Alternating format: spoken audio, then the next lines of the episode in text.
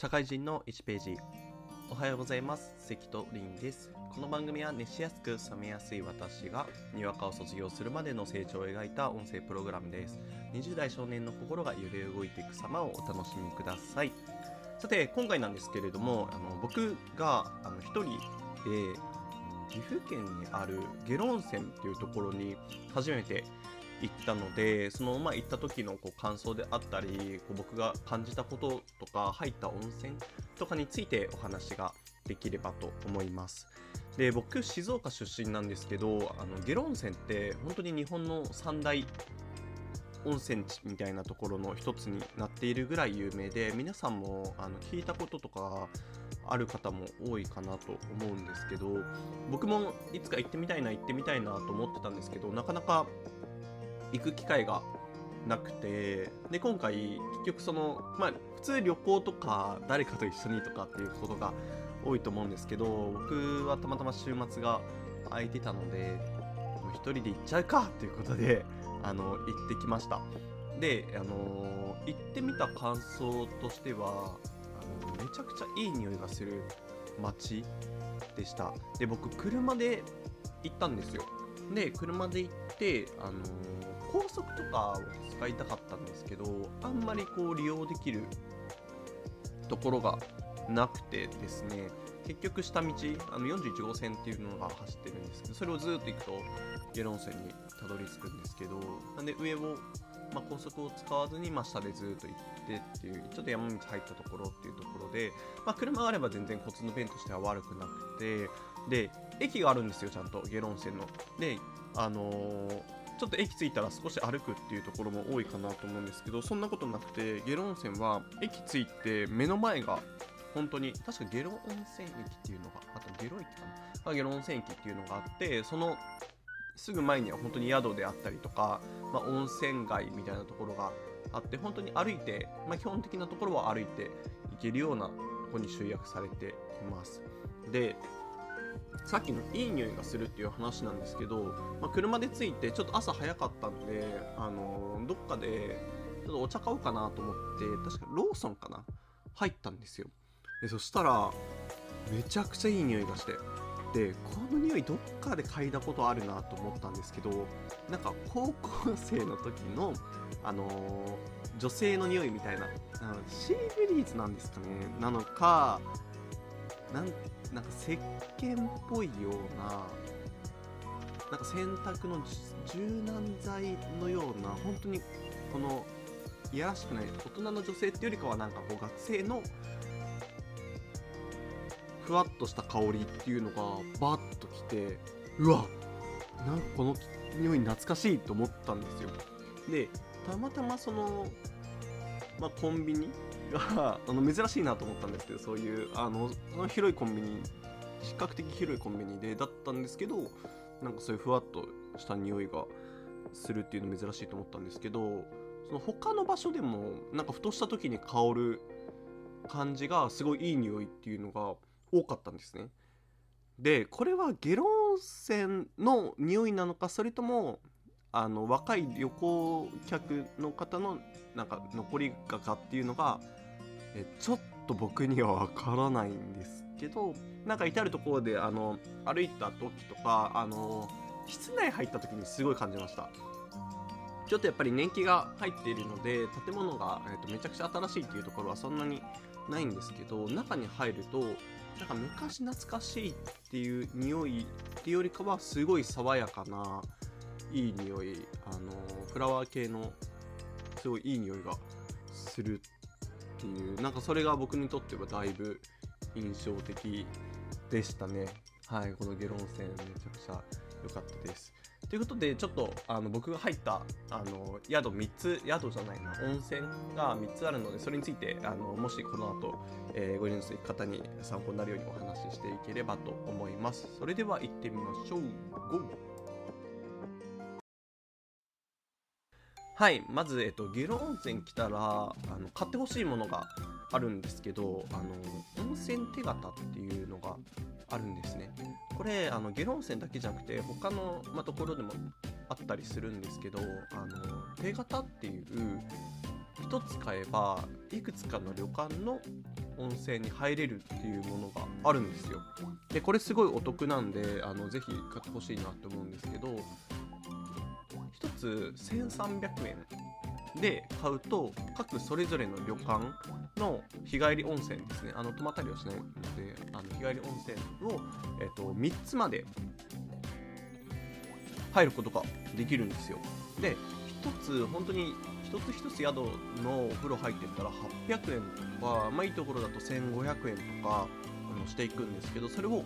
3つ合わせて1300円っていうめちゃくちゃお得なものが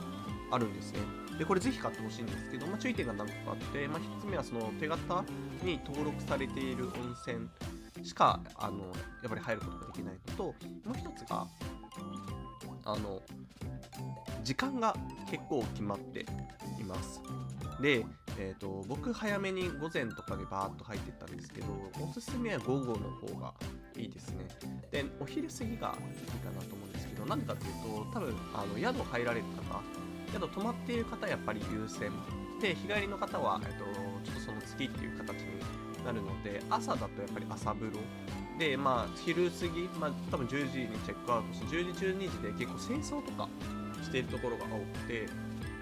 割とその手形が使えるのが12時以降とか14時以降とかちょっと空いてる時間帯とか宿泊客があんまり使わないタイミングで、えー、と使える宿っていうのが多かったのでもしあの結構いいところとあの入りたいとかあの自分が入りたい温泉があるっていうところであればあのできる限り多分午後の方がやってる確率っていうのが高いかなと思います。で僕は割と早く着いたので朝早くからやっているところにバババッと入ってったんですけど、えー、と3つですね。まず最初に言ったのがクワガーデン露天風呂っていうところがあります。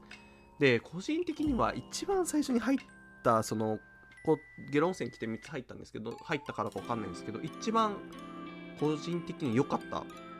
です。でこのクワガーデン露天風呂っていうのは8時からやってるんですよ。で8時からその手形入って持って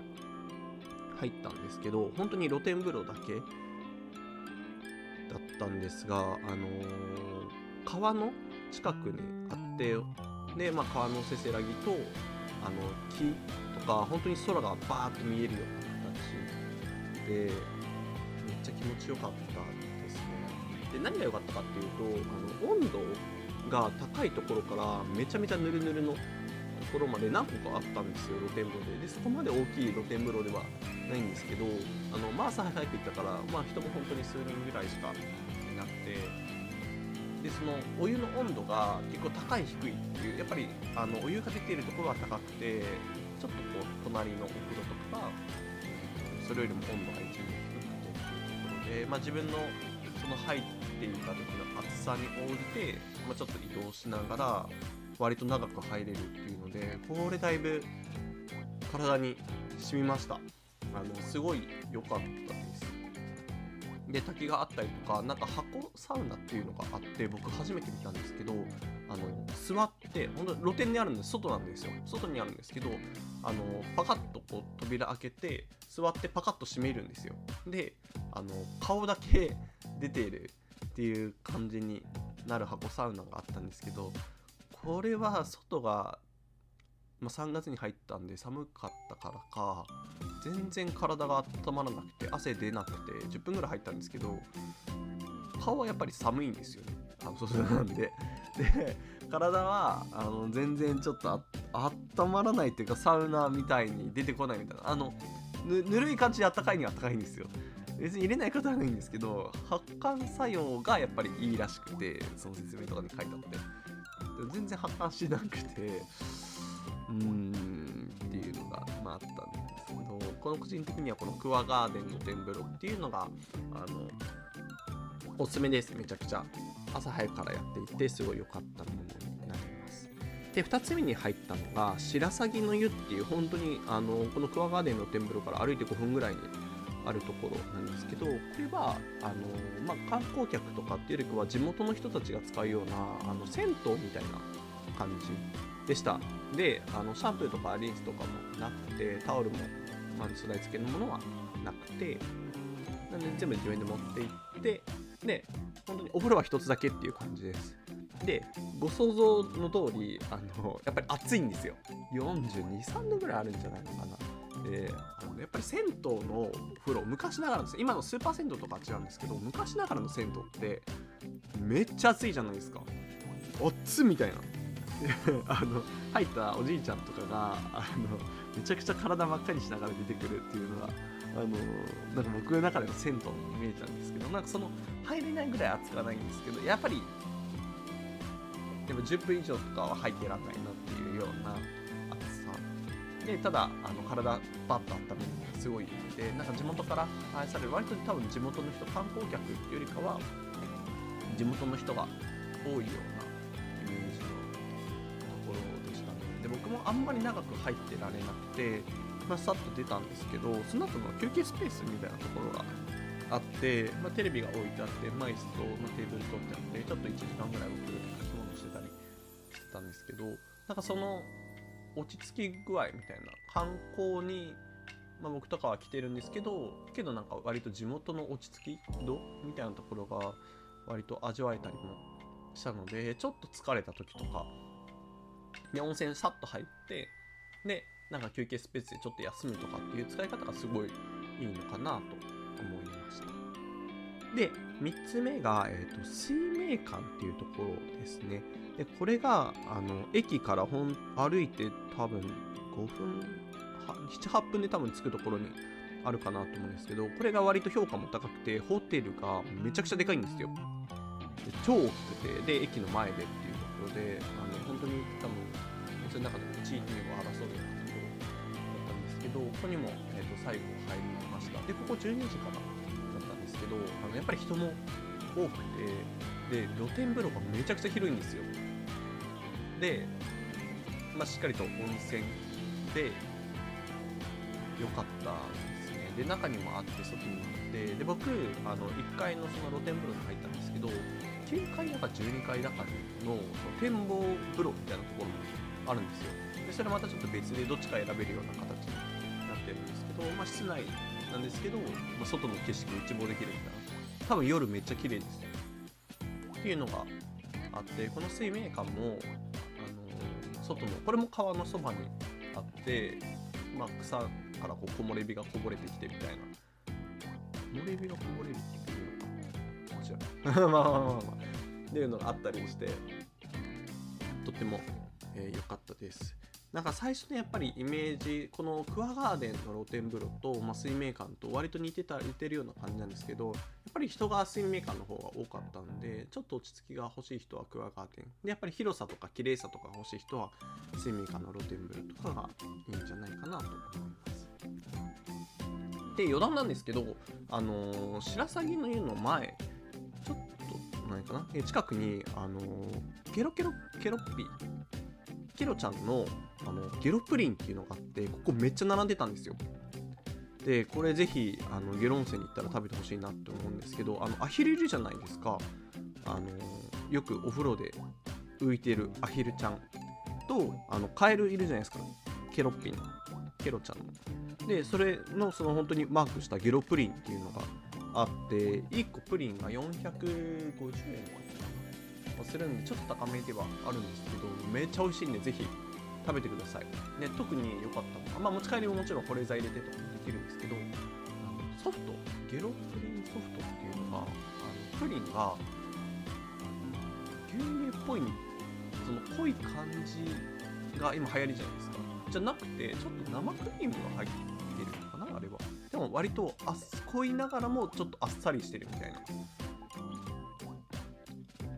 ソフトクリーム。ですごい不思議な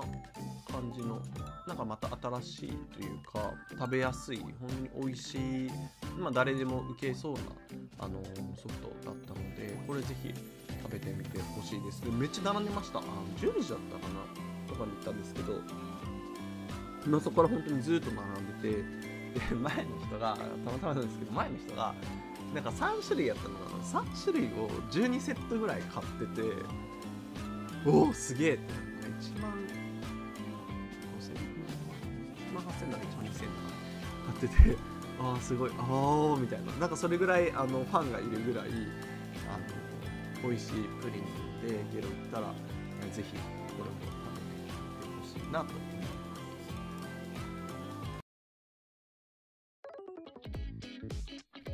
はいということで今回はあのゲロ温泉についてお話ししてきました、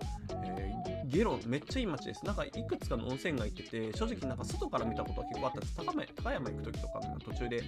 見るのでまあ、どんな感じかなと思ってたんですけど想像以上にすごいいい街でしたなんか昔ながらの外観ながらも中とかなんか施設っていうかは